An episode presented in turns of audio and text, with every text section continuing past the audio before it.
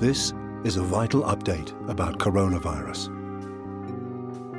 Stay home, protect the NHS, save lives. Good evening. The coronavirus is the biggest threat this country has faced for decades. Stay home, protect the NHS, save lives. From this evening, I must give the British people a very simple instruction. You must stay at home. Stay home, protect the NHS, save lives.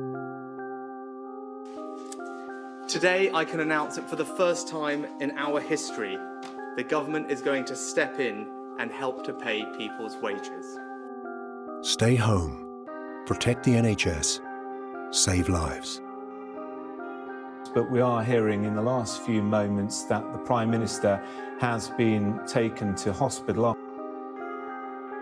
Stay home, protect the NHS, save lives. Well, I'm sorry if people feel that there have been failings. Stay home, protect the NHS, save lives.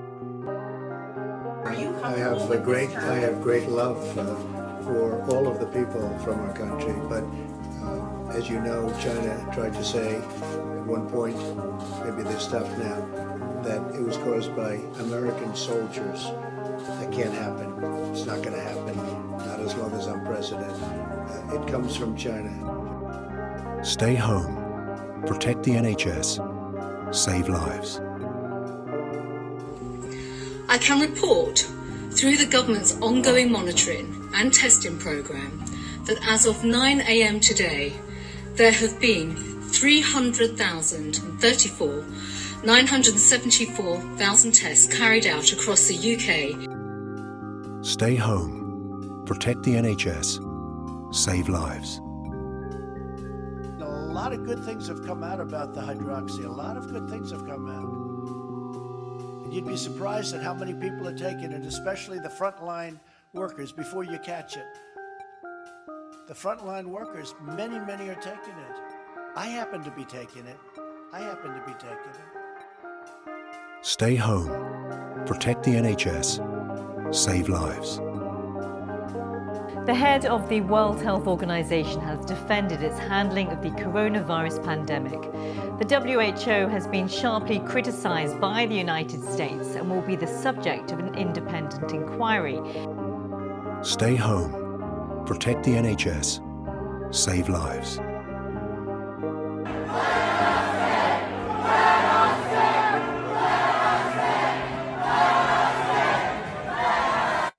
How did they come up with this number of 6 feet? I think they just pulled it out of their rear end.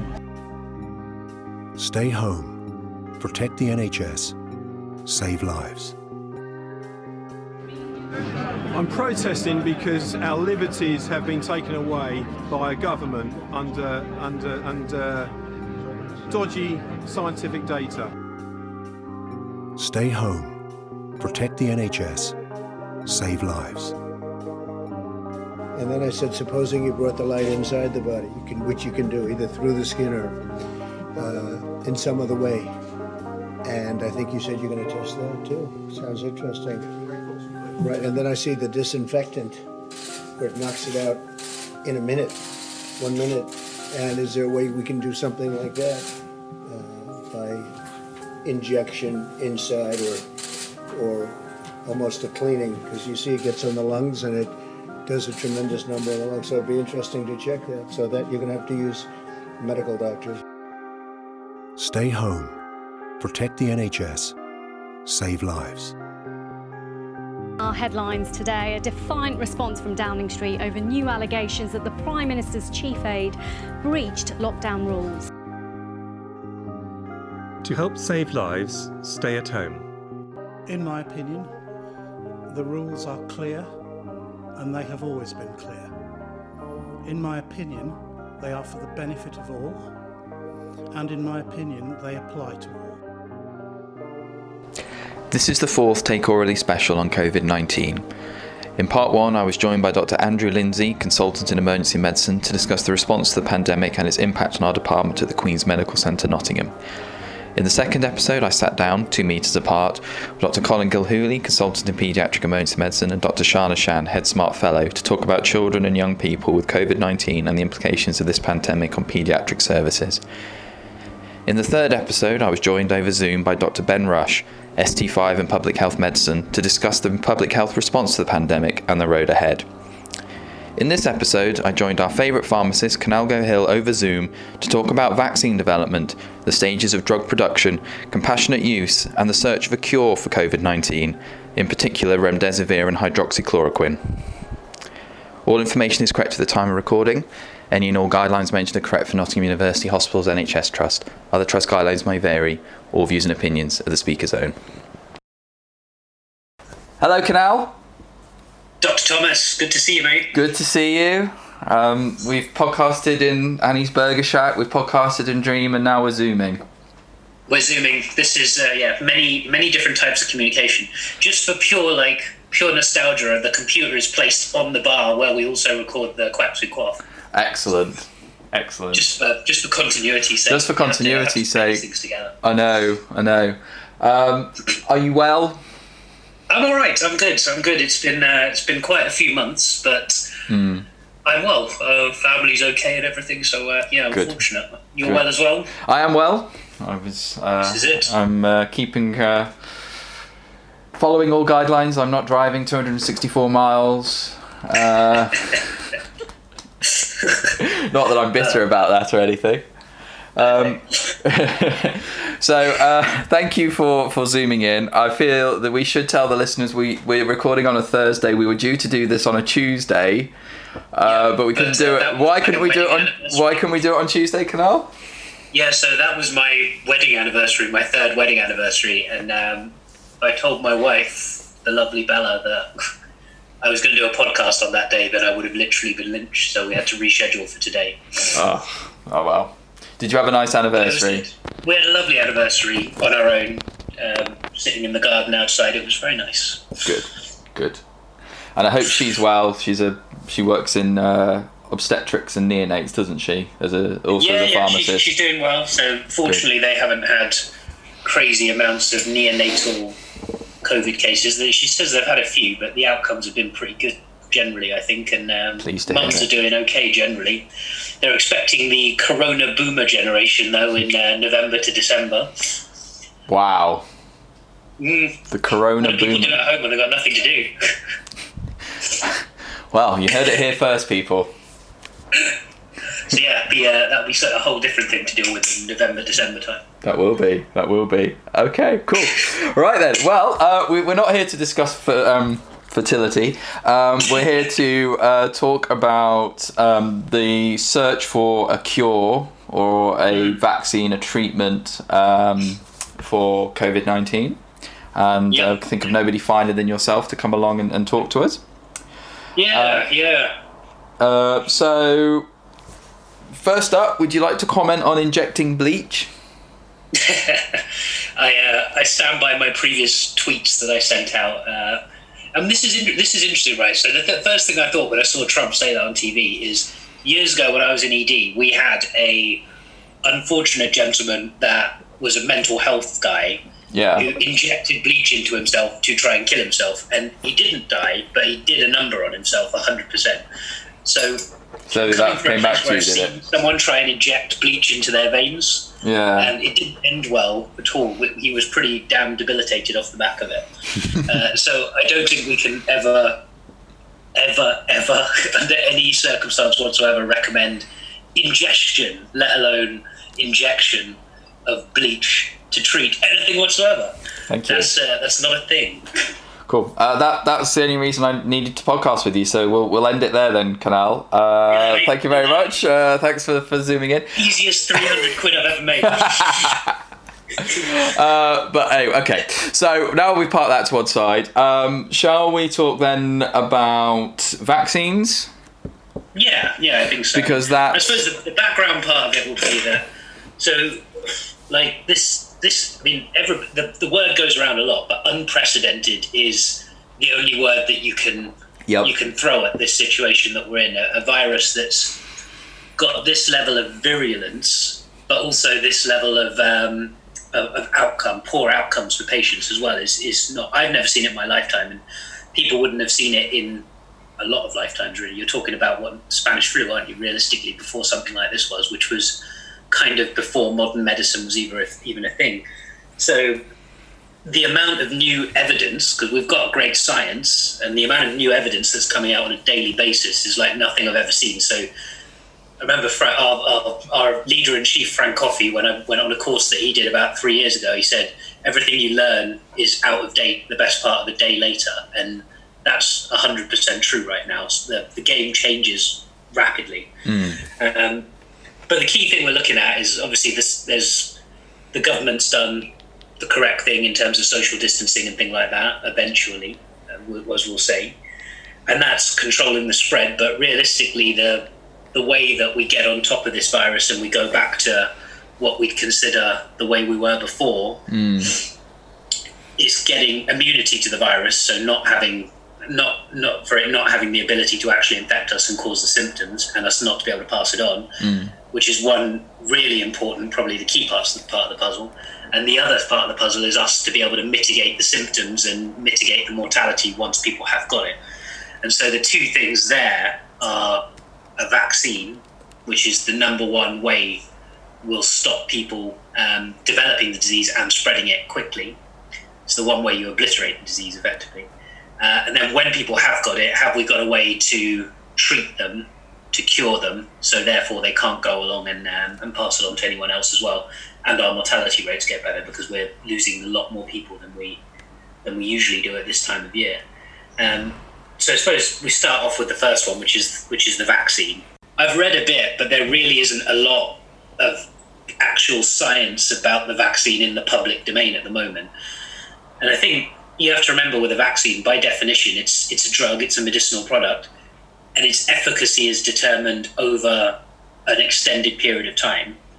So testing an antibiotic is not easy, but relatively easy in that you can get an outcome measure after 7 to 10 days treatment.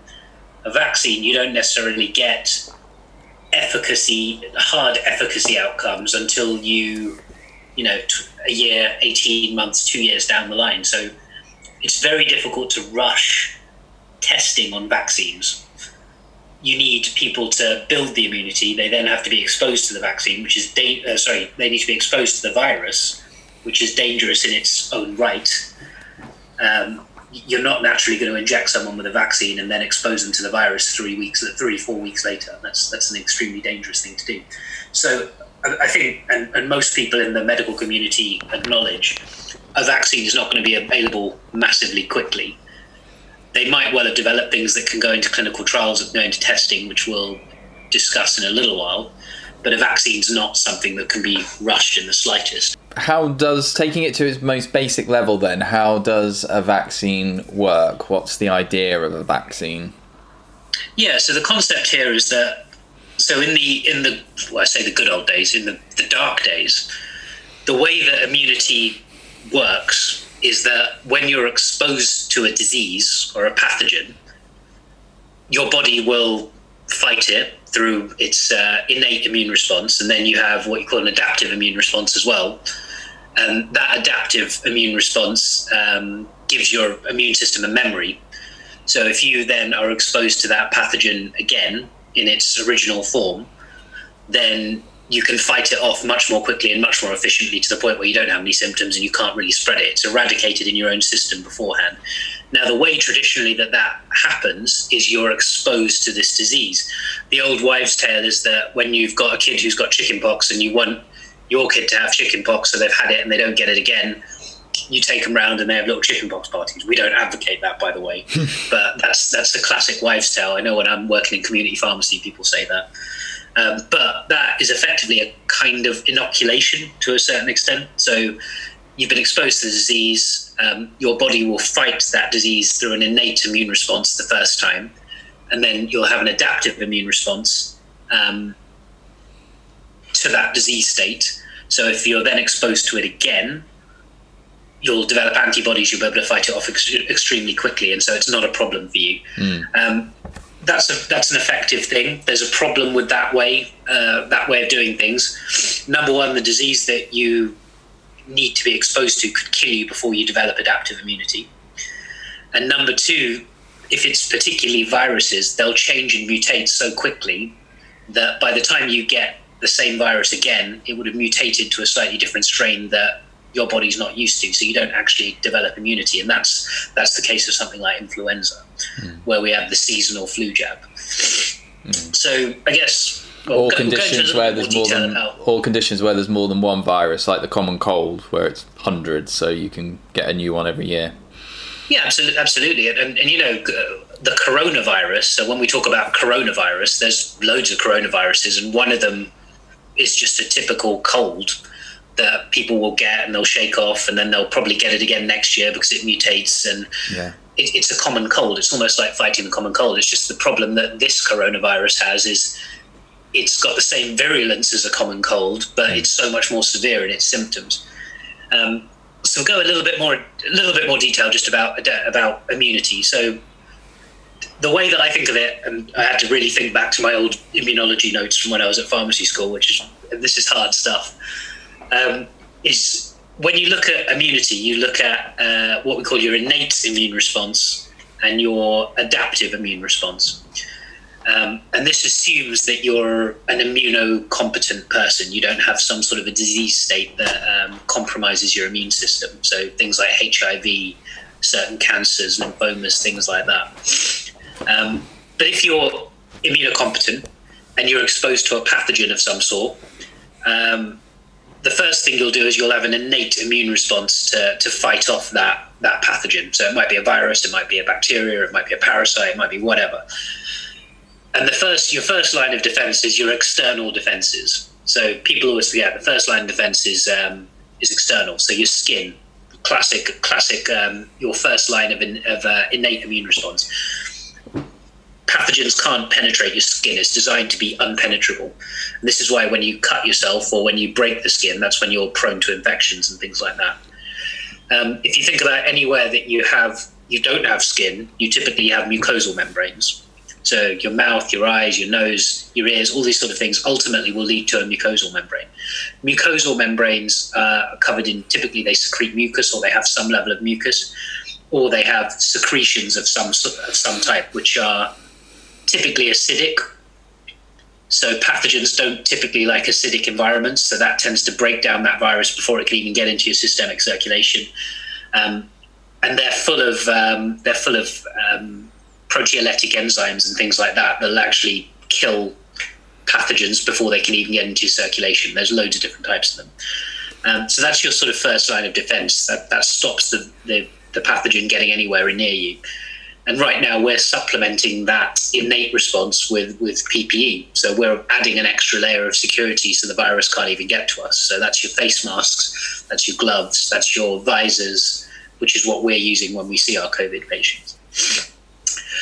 Your then second line of defense in the innate immunity is once the pathogen, so the virus, the bacteria, the fungus, it's breached your first line of defense, your skin or the mucosal membrane, and it's now in your tissue. It's in some of your systemic circulation or in part of your tissue. And this is where you get your innate systemic response to that virus particle or that pathogen. And this involves your neutrophils and macrophages and phagocytes. And these are non-specific white blood cells and immune mediators. So they don't know specifically what they're attacking. They just know that it don't look right. And they go at it, and they, macrophages and killer cells, they'll go and just eat this particle, digest it, and spit out some inactive compounds. And that will be your first line of defense systemically to take away some of those particles of pathogen. The other side of that is your inflammatory system. So your inflammatory system works with your macrophages and your neutrophils. And what that does is you get cytokines and the complement system that's activated when the body detects this foreign particle. And this is a problem for us as emergency department positions, because this can go overboard. So what you get is cytokines in the area of infection. What they do is they, number one, they vasodilate your vessels, your arterioles and your capillaries. And typically they make them more leaky. They make them, the cell membranes go apart a little bit, so they're leaky. The concept of that is that your body is trying to allow more of the white blood cells and more of the immune mediators to leak out into your tissue where the pathogen is, so it can take care and fight the infection. So it's a natural immune response.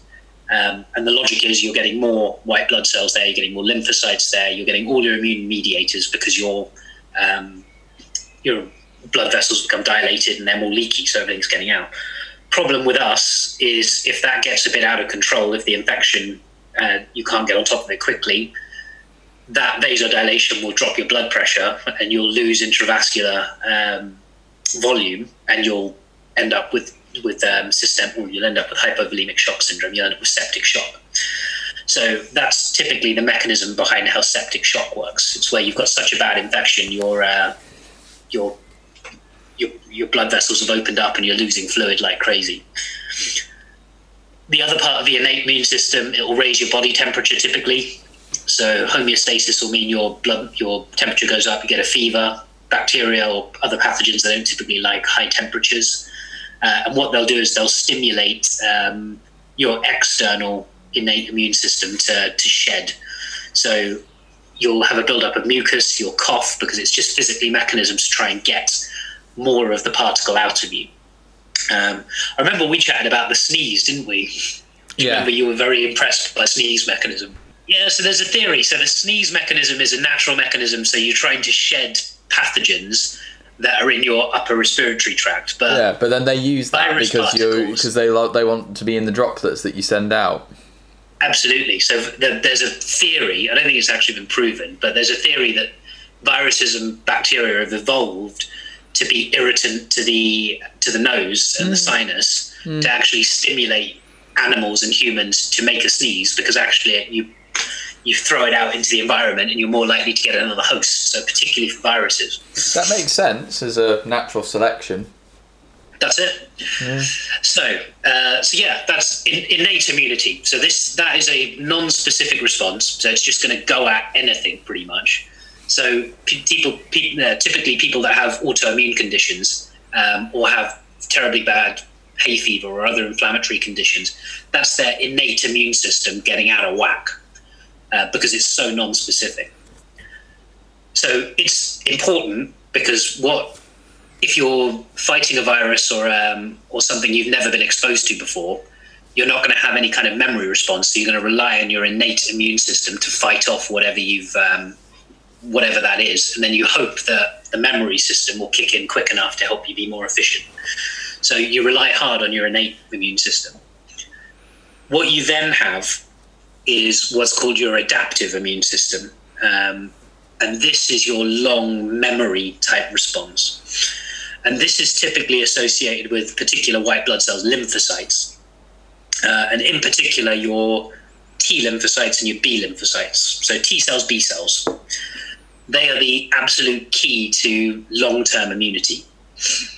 So what typically happens is any kind of pathogen will enter your system. Pathogens will also have an antigen. So some pathogens are antigens, but some antigens will be on pathogens. So an antigen is something that basically generates an antibody response. So when we talk adaptive immunity, we're in the world of antibodies. So T cells, B cells, and basically it's a complicated mechanism. In effect, what it does is once a B cell is exposed to an antigen, a virus particle or a pathogen, it'll eat that pathogen, break it down, and then part of the antigen is expressed on the outside of the B cell. What that then does is it goes and talks to a T cell, different T cell, and it proliferates, and then you get more and more cells that have these little receptors on the outside of them that recognize the pathogen. And eventually they become plasma cells, so they differentiate into plasma cells and memory cells. Plasma cells just spit out antibodies. So they will literally throw out chemicals into the body that will tag a foreign particle, COVID, for example, for attack by your innate immune system and your killer T cells, some of your other T cells. And so you have an extremely targeted, quick style response if your body ever identifies that antigen again. So the B cells are very much linked to memory. They're all memory, and also they differentiate into plasma cells, which spit out antibodies, and your antibodies just circulate. The T cells are a little bit different. They don't eat the antigen, the pathogen themselves. They need to have that presented to them by a B cell or by some other antigen-presenting cell, so like a dendritic cell or macrophage or something like that. And they get exposed, so they can't physically interact with the antigen itself. They'll get presented it by a different immune cell. Once they're presented it, they split into three different types of T cell, like a killer T cell, which just goes out and kills stuff, helper T cells, which make the B cells work quicker and proliferate quicker. And then you have your memory T cells, which proliferate when they see stuff again. So that is an incredibly whistle-stop tour of adaptive immunity, and that is literally, you could get a degree in what I just said. Well done, Kunal. Brilliant. In 7 minutes. But the key thing is, once you've got your B cells and your T cells that have expressed these antigens and antibodies, they will tag the pathogen with those antibodies, and your immune system will get rid of them incredibly quickly. Cool. Now, we could break that also down into passive immunity and active immunity. So what we've just said is active immunity. So that's where your body actually develops the B cell and the T cell response and the antibodies itself, and can make them themselves. Sometimes we have to use passive immunity. So what that is where we're introducing antibodies or a foreign tagging agent into the subject. So what the concept is now, as you've probably heard in the news, there's this concept about using patients who have had COVID, using their plasma to treat other new COVID patients. Yeah. So the idea there is there's antibodies in their plasma. So you put that plasma into someone else and they're able to tag the COVID and be able to physically kill it off themselves. And the other way that we do passive immunity in ED is classically immunoglobulin. So if we've got somebody who, we think might have tetanus, or is very worrying to have tetanus, we'll give them a vaccine because we want them to have a memory response. But if we think they'll develop the symptoms before they even develop the memory response, then we have to give them passive immunity to protect them at that point in time. Yeah. So we give them immunoglobulin. And immunoglobulin is just antibodies stuck together. That's what it is. So active and passive, and really speaking, you need active immunity to be able to have a memory response. Passive immunity is only useful to you in the short term. Cool. So that is the only real way that you can develop immunity long term, adaptive immunity. Well done. Thank you, Kunal. And those helper T cells you talked about, those are the cells that, just as a matter of interest, they're the cells that HIV infects and kills. That's right, CD4 cells. CD4 cells, which is why HIV, if untreated, leads to an acquired immunodeficiency syndrome, AIDS, because you take out that vital step. And so it's not the HIV that kills you, you get other infections that kill you. So we talked about vaccines and how they're probably going to be the mainstay of controlling this pandemic and getting life back to normal. But then there's also been a lot of talk about cures and drug development. Can we just touch on how drugs are developed, the phases that they go through? Yeah, absolutely. So as we always say, in medicine, prevention is always better than a cure, always. It's economically better and it's better for the patient, typically. So I think vaccine is the number one thing for how we're going to deal with COVID going forward. But obviously, you can't protect everybody and you need treatments. So vaccines are drugs in their own right. So what I described before, a vaccine would have to go through the drug development process. Vaccines are always more difficult because they give their efficacy over an extended period of time. So you need to wait an extended period of time before you can guarantee efficacy and safety. Drugs is a little bit different, but the mechanisms are so much more different than vaccines that it can be more difficult to develop them. So drug development is actually really interesting. Again, just plug in the Quacks we Quaff. We did our serendipity podcast on Quacks we Quaff about drug discovery. So typically the way these days drugs are discovered, it's actually a multi-billion-dollar enterprise developing a drug, and it can take years. You can take anywhere from 5 to 15, 20 years to develop a drug and bring it to market. So the first stage of drug discovery or drug development is the discovery of the drug. You need an agent that does something. And typically what a drug company will say is, we're looking to treat a condition, SARS-COVID-19 maybe, and we're looking for an agent that has activity in this, a novel agent. And there's a couple of ways you can do it. You can look at novel compounds that you have access to. So just chemicals. You can purchase thousands, tens of thousands of unique chemicals. And what you effectively do would take that chemical, put it into a test tube that's got COVID in it, and you'll measure its effect on COVID. That's a very blunt approach to dealing with things, but that will give you X amount of compounds that have some activity against the virus. You'll then look at whether that compound can be isolated into something that you can put into a human and is safe, and then you'll take that to a human discovery form. That's one way that you can do it, the discovery process. I think what happens more often now is they do this through a computational model. So there are very clever people that build electronic computer programs that model drugs in a computer and then test it against a receptor subtype or an enzyme subtype that they can derive through crystallization, crystal X-ray stuff, where you can physically find the structure of an enzyme or a receptor. And then in a computer model, they can figure out if they fit together and what their structure activity relationship would be. It's called something called QSAR, very clever stuff to do. And then once you've got a theoretical drug that has a theoretical activity against a receptor, then you can try and build that compound in real life, and then you try and take it into a physical dosage form. That tends to happen more often because that can just be done on a computer. It doesn't require any manpower. And the other way that drugs are discovered is serendipity. So it's where you just find stuff that just happens to work. And the classic example of that is penicillin, where he wasn't trying to discover it. It was just a serendipitous discovery that it had some activity against bacteria because these mold spores flew in.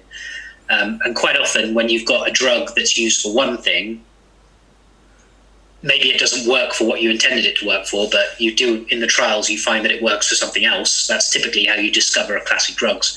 Viagra being I was going to say sildenafil, yeah. Angina patients whose angina wasn't necessarily better, but they found a side effect they were quite pleased with.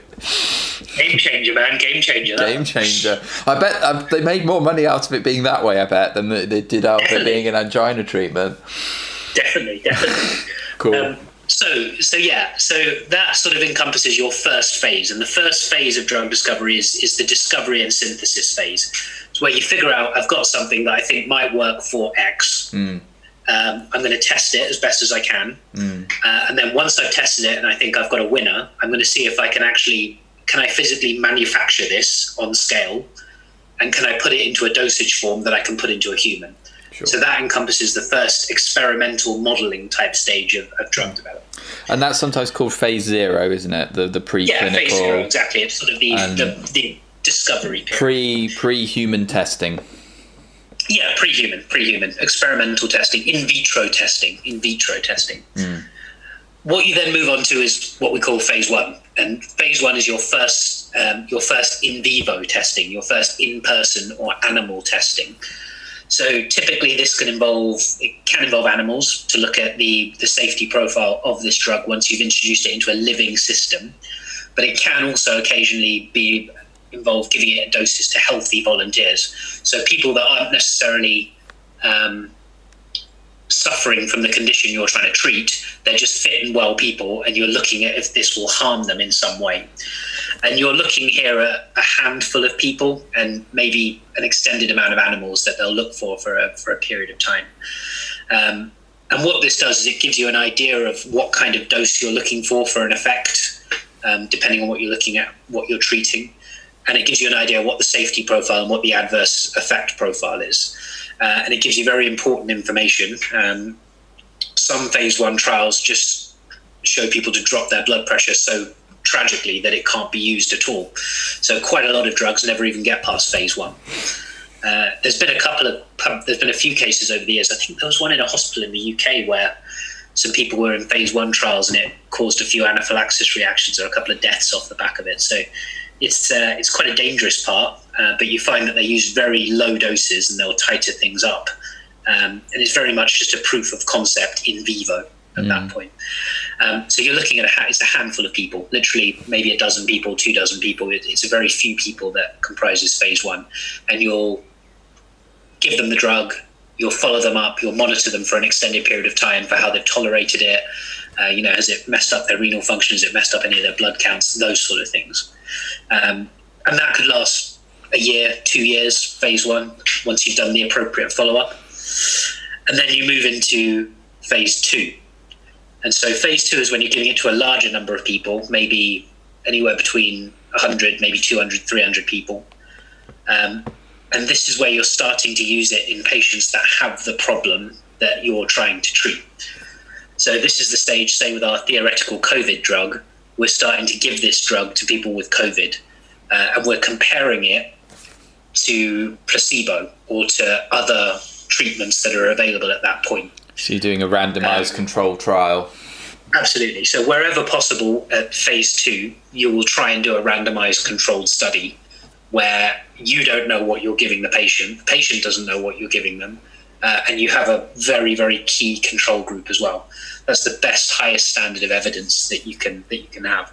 And you might find that in phase two, it'll be repeated in different areas, though typically they reserve that for phase three. And then you'll do a retrospective study looking at all of those as well. And at this point, you're now looking at more efficacy measures. So is this actually doing the job you're wanting it to do?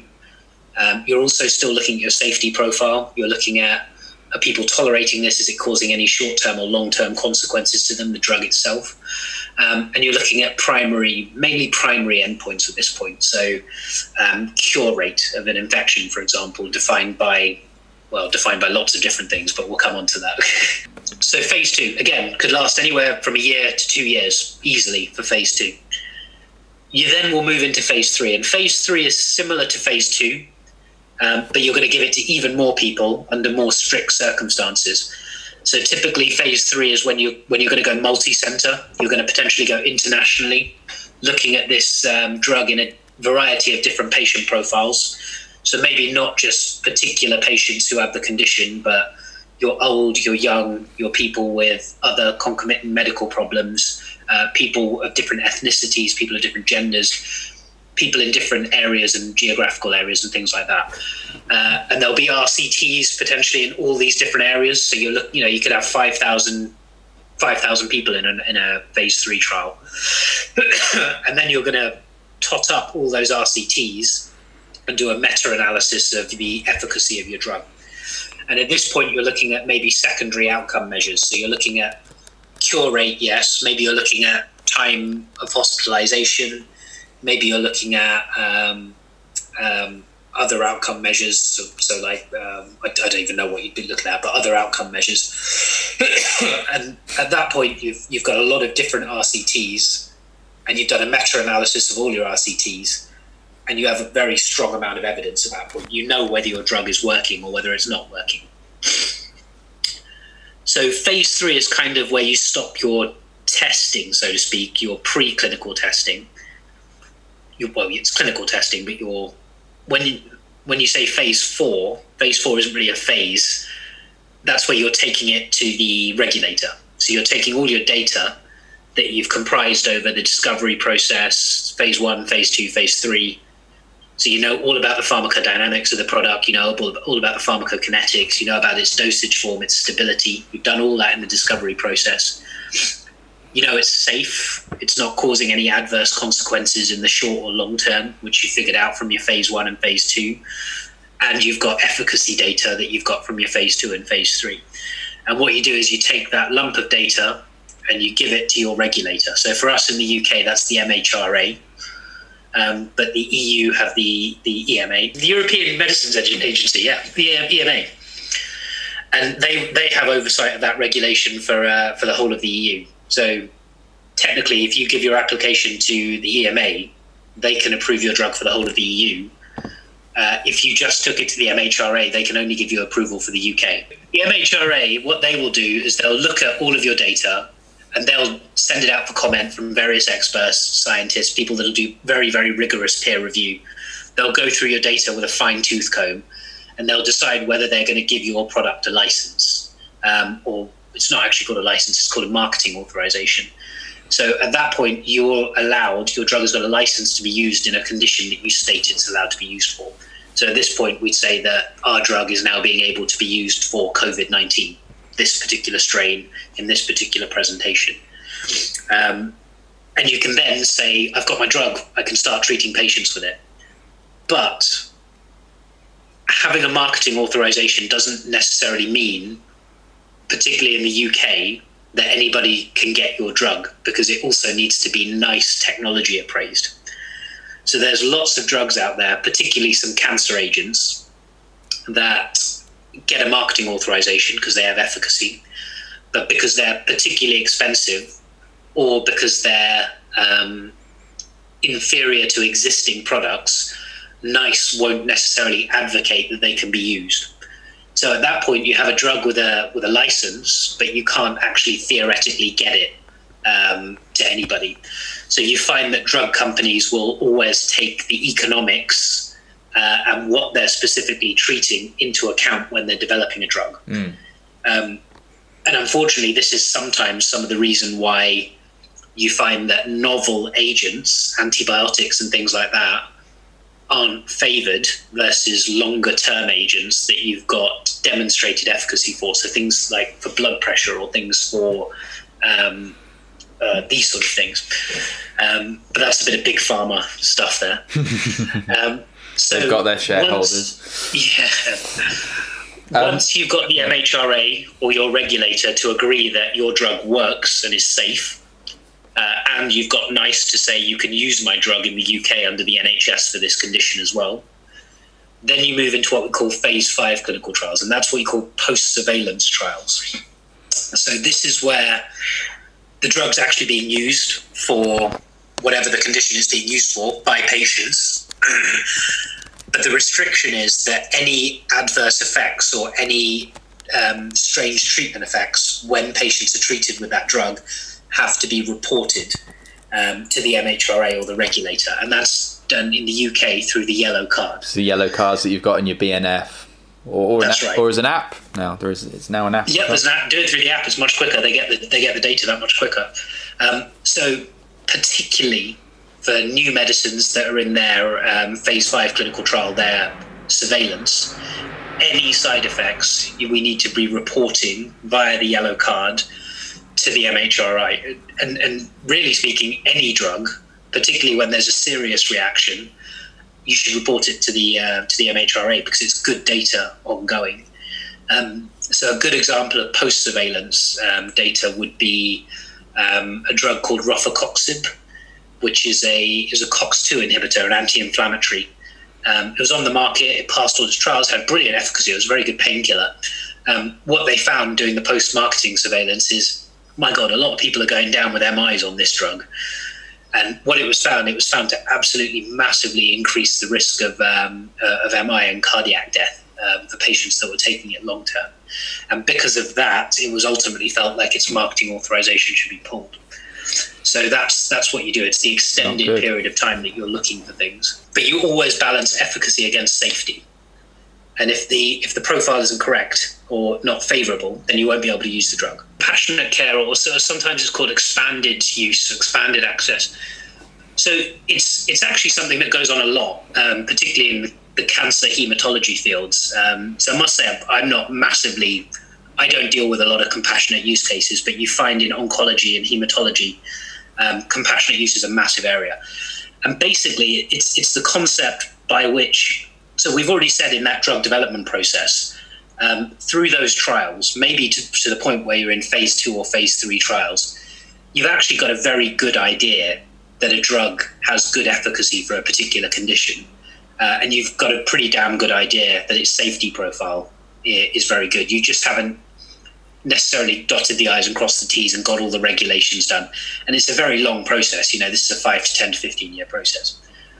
If you have a drug that is so useful uniquely for a condition that a patient has where they can't necessarily wait for that drug to come out to market, then the company can agree to what we call compassionate use for it. So it's basically a process by which a patient or a doctor for a patient can access an experimental drug or a drug that's not necessarily on market or doesn't have an established evidence base for that particular condition. They can obtain that for the patient in a one-off circumstance. And typically, to qualify for it, it has to be for a condition which that drug has got demonstrated efficacy that's agreed by the medics that are treating them. There has to be an extenuating circumstance when the patient can't wait to be able to access that treatment, so they can't wait for a full marketing authorization to be given for that condition, maybe because they might die in the meantime. They can't access the clinical trial because they're under some sort of exclusion criteria, and that there aren't any other treatments that are equally good available. So classically, you see this for novel cancer agents, so cancer agents that are in clinical trials where there is a good amount of evidence and you have a patient who is not necessarily terminally unwell, but could become terminally unwell, where this drug has a very good chance of curing them in the literature. At that point, if the medic that's treating them agrees, they can apply to the manufacturer of the drug company to access that medicine for this condition for that patient. And it's very much with the drug company whether they choose to give you the drug to be able to treat that patient, because the funding then also becomes a bit tricky. So we know now for COVID, remdesivir is one that's been authorized for compassionate use in particular COVID cases. So what that effectively is the healthcare, the government is saying that this group of patients as a batch, we're going to allow them to access remdesivir, even though we don't have established efficacy and safety. But we're happy in this case because they don't have any other options.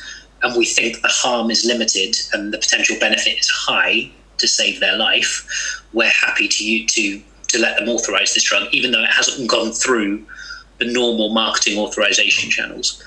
Risks and benefits have to be explained to the patient, who must really have capacity as well to agree to the treatment before they'll be able to physically access it. And I don't know, to be honest with you, I don't know 100% if they have to sign waivers and things like that. I think there is documentation that needs to be filled out that the drug company will insist on before they'll supply you the drug. I don't know exactly what that looks like in real life.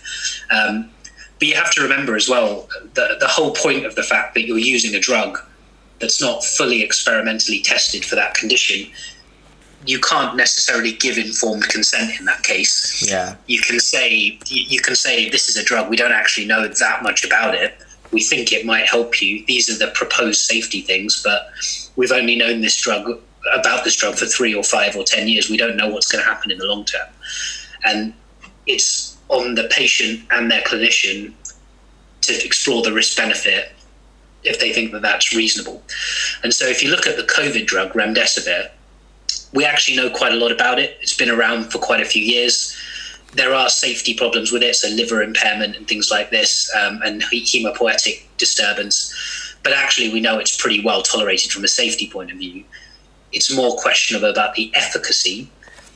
But considering that there are very few other options, and they'll also be receiving best supportive care alongside it, it's not replacing anything, then actually the threshold for us to give it is pretty reasonable. It becomes more of an economical issue.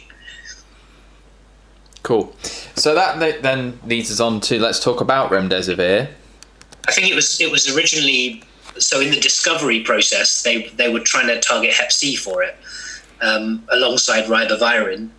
But I think they found that it wasn't particularly effective against hep C, but it did have some in vitro activity against Ebola and loads of other different subtypes of virus. So coronavirus was one of them, hantavirus, and it had some things against as well.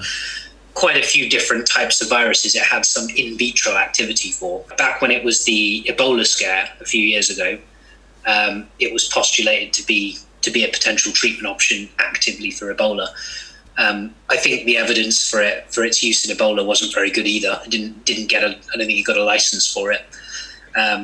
So very much what we said before in the discovery process, we have this COVID, and so the first thing you'll reach for in a novel virus is you'll test stuff that you've got data for that are antivirals already.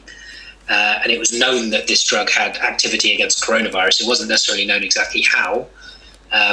So they started doing more in vitro testing and doing some in vivo testing for patients with COVID. It's an interesting drug. It's an IV drug for a start, which is important. So realistically, you can only really give it to people who are hospitalized. It doesn't really work as an outpatient drug as much. It's got a very interesting mechanism of action. So it's a nucleotide analog. So it's an adenosine subtype. So basically, it's a little drug that it's a prodrug. The prodrug, you take it hits your liver. The liver then spits out something that looks just like an adenosine nucleotide. And these are the things that are your building blocks of DNA. So what it does is that adenosine subtype, the nucleotide analog, gets into your cells. And naturally, the way that virus work, the reason that viruses are awful is they hijack your own equipment in your cells to replicate themselves. What this drug does is it gets incorporated into the viral RNA to replicate itself. And the virus doesn't like that, some random nucleotide that's in its own code. And by having this one little random nucleotide in its code, its own enzymes can't replicate it. It just stops its replication process. And that's been shown in vitro through that mechanism. So it's a very clever mechanism of action. The problem is that in vitro testing doesn't always translate to in vivo testing. For a variety of reasons, whether you can get the dose right, whether you can get the drug to the target that you need it to get to. And there's been a lot of papers. So there's been the best part of 5-6 papers over the last 3 months. So a massive amount of small papers. And I think the most recent one was in The Lancet for remdesivir. And I think similar to the other ones, it didn't really show to have any effect on mortality as an outcome measure. And I think it didn't even have a statistically significant effect on time to improvement. It had like a non-significant. Basically, there was a shortage of length of stay, but not statistically significant. Statistical significance basically means is this effect that has been proven statistically not to have occurred by chance. But then this improvement that was there is basically statistically no different to chance. So yeah, and as you've said, no real improvement in mortality either. Yeah, and you have to remember. So I think based on that, there's nothing in terms of mortality. You have to remember that the population was relatively small. I think it was like 200 odd patients, if memory serves, and that is a very small amount of patients to demonstrate statistical significance. So realistically, to an appropriately statistically powered study for this, you'd need thousands of patients really to be able to show what you to be able to show statistical significance for something like that. That being said, typically the adverse effect profile, so the safety profile for the drug, it wasn't too bad. It did show that more patients experienced adverse effects who are in the remdesivir group. So there was potentially some harm that was done by the remdesivir over the control group. But typically they were mild. There were nothing really that much to worry about. So you can understand off the back of this study, that's when the UK made their compassionate use for remdesivir allowed, because there is some little bit of evidence there about it statistical time to clinical improvement, and that's a big thing for us in hospitals, not being overwhelmed. So you can understand why the UK have gone for that, and also we're generating more evidence at that point. If we're using the drug, we're able to look in our population, is it making any more of a difference? So there is very weak evidence that it's useful, but it is a little bit of evidence, and it's something at the moment. And so this is being the subject, as we've been talking about, to look at larger studies, to look at larger randomised controlled trials to see is there something, because as we said, this, this original study was small. You know, was it underpowered, and therefore you need a larger study to actually show the benefit, and actually in larger studies we may find that it's actually better than we originally thought. Yeah, absolutely. Or equally, we might find it was worse. We don't know. Well, absolutely. Let's not be biased here. Absolutely. Let's not be biased here. We can't force evidence. So we're in a situation where we can't force evidence. We have to wait till there's enough patients who have we treated with it to be able to determine what the effect is. So we can only do the best with what we've got for the time being, and I think it's, from my point of view, it's not unreasonable that we're using it in this way at the moment.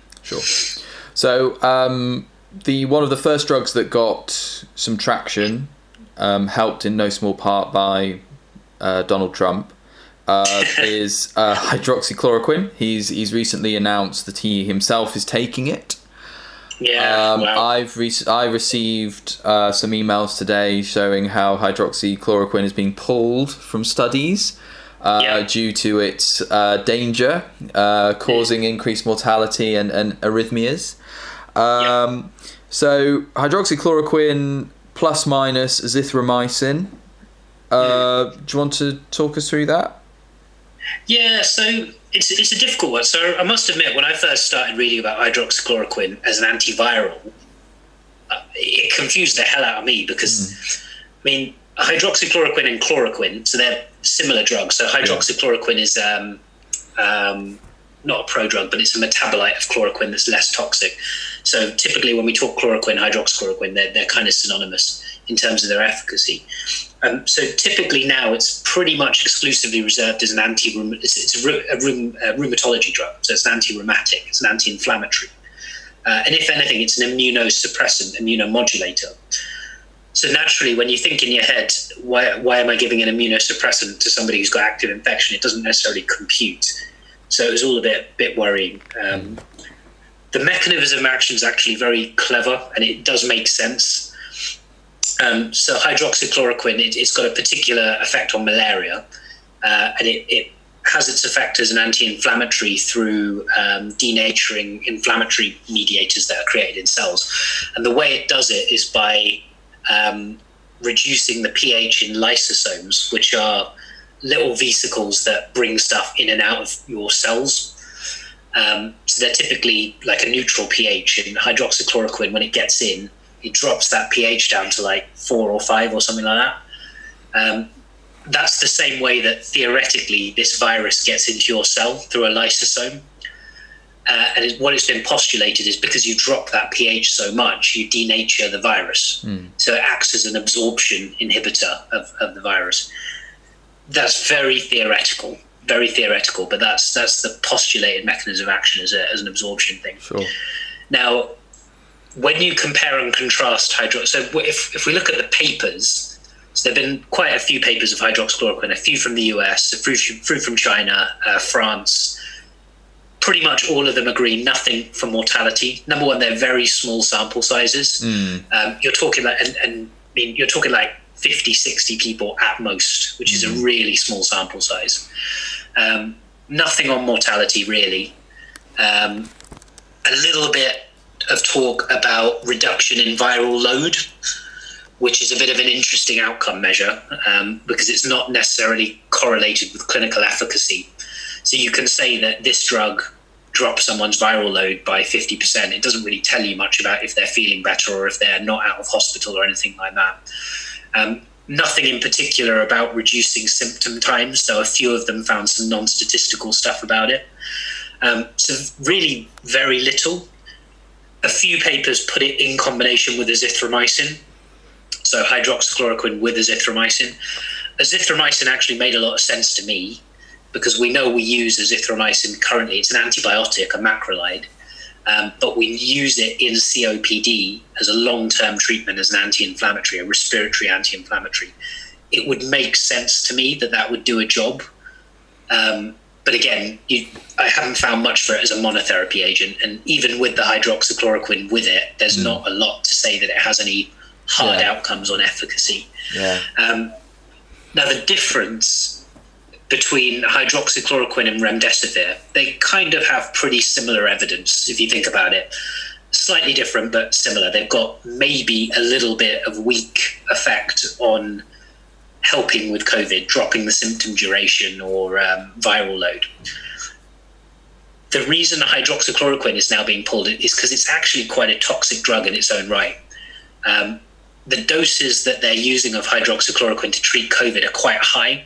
They're on the higher end of what we use for rheumatology conditions. But because it's it's a quinine derivative, it starts to cause cardiac dysrhythmias, particularly QT prolongation. And we don't have a lot of long-term safety data about using hydroxychloroquine at this kind of dose on effects of the heart for long-term. So actually there have been reports of QT problems in the short and medium term for people who are treated with hydroxychloroquine. It's known to cause eye problems, so known to deposit in the eye and cause various different eye complaints and things like that. And it has got hemopoietic problems with them as well in terms of anemias and neutropenias and things like this. There's quite a lot of side effects off the back of it. Remdesivir, we know at the dose that we're using at, has got a reasonable safety profile from a build-up of evidence. Hydroxychloroquine, what we were talking about was the safety versus efficacy profile.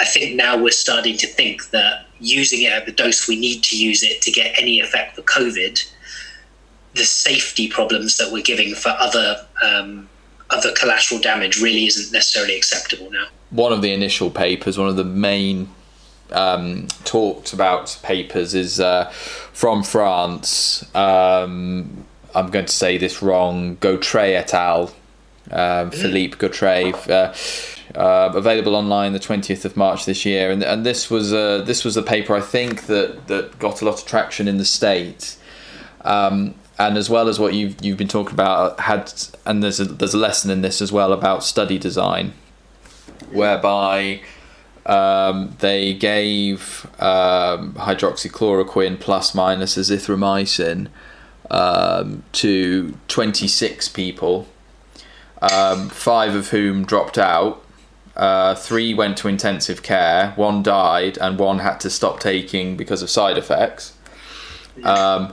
Certainly 3 going to intensive care and 1 dying, definitely failures. Somebody not able to tolerate a drug, definitely a failure.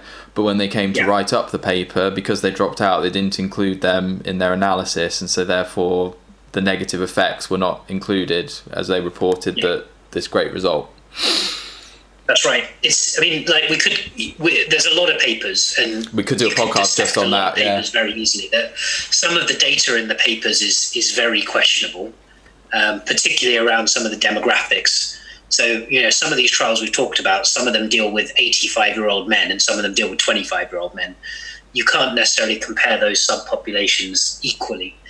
We're living in a very interesting time because we need data quickly to be able to fight COVID, but the whole point of science, the scientific process, particularly around evaluation of evidence, is that you take time to really dissect it. Your null hypothesis is what this person has written down is not necessarily right. It's my standpoint to disagree with it.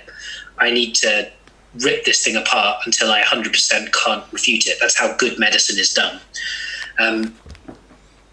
So things are usually very, very stringently looked at through peer review. Lots of different peers looking at things, asking lots of questions, questioning assumptions and things like this. We're in a situation now actually where we need data and papers out very quickly. You find a lot of these, the authors are not dumb. They're very quick to say in their papers, this indicates this, but larger numbers and more detailed study is required. We don't have that data at the moment.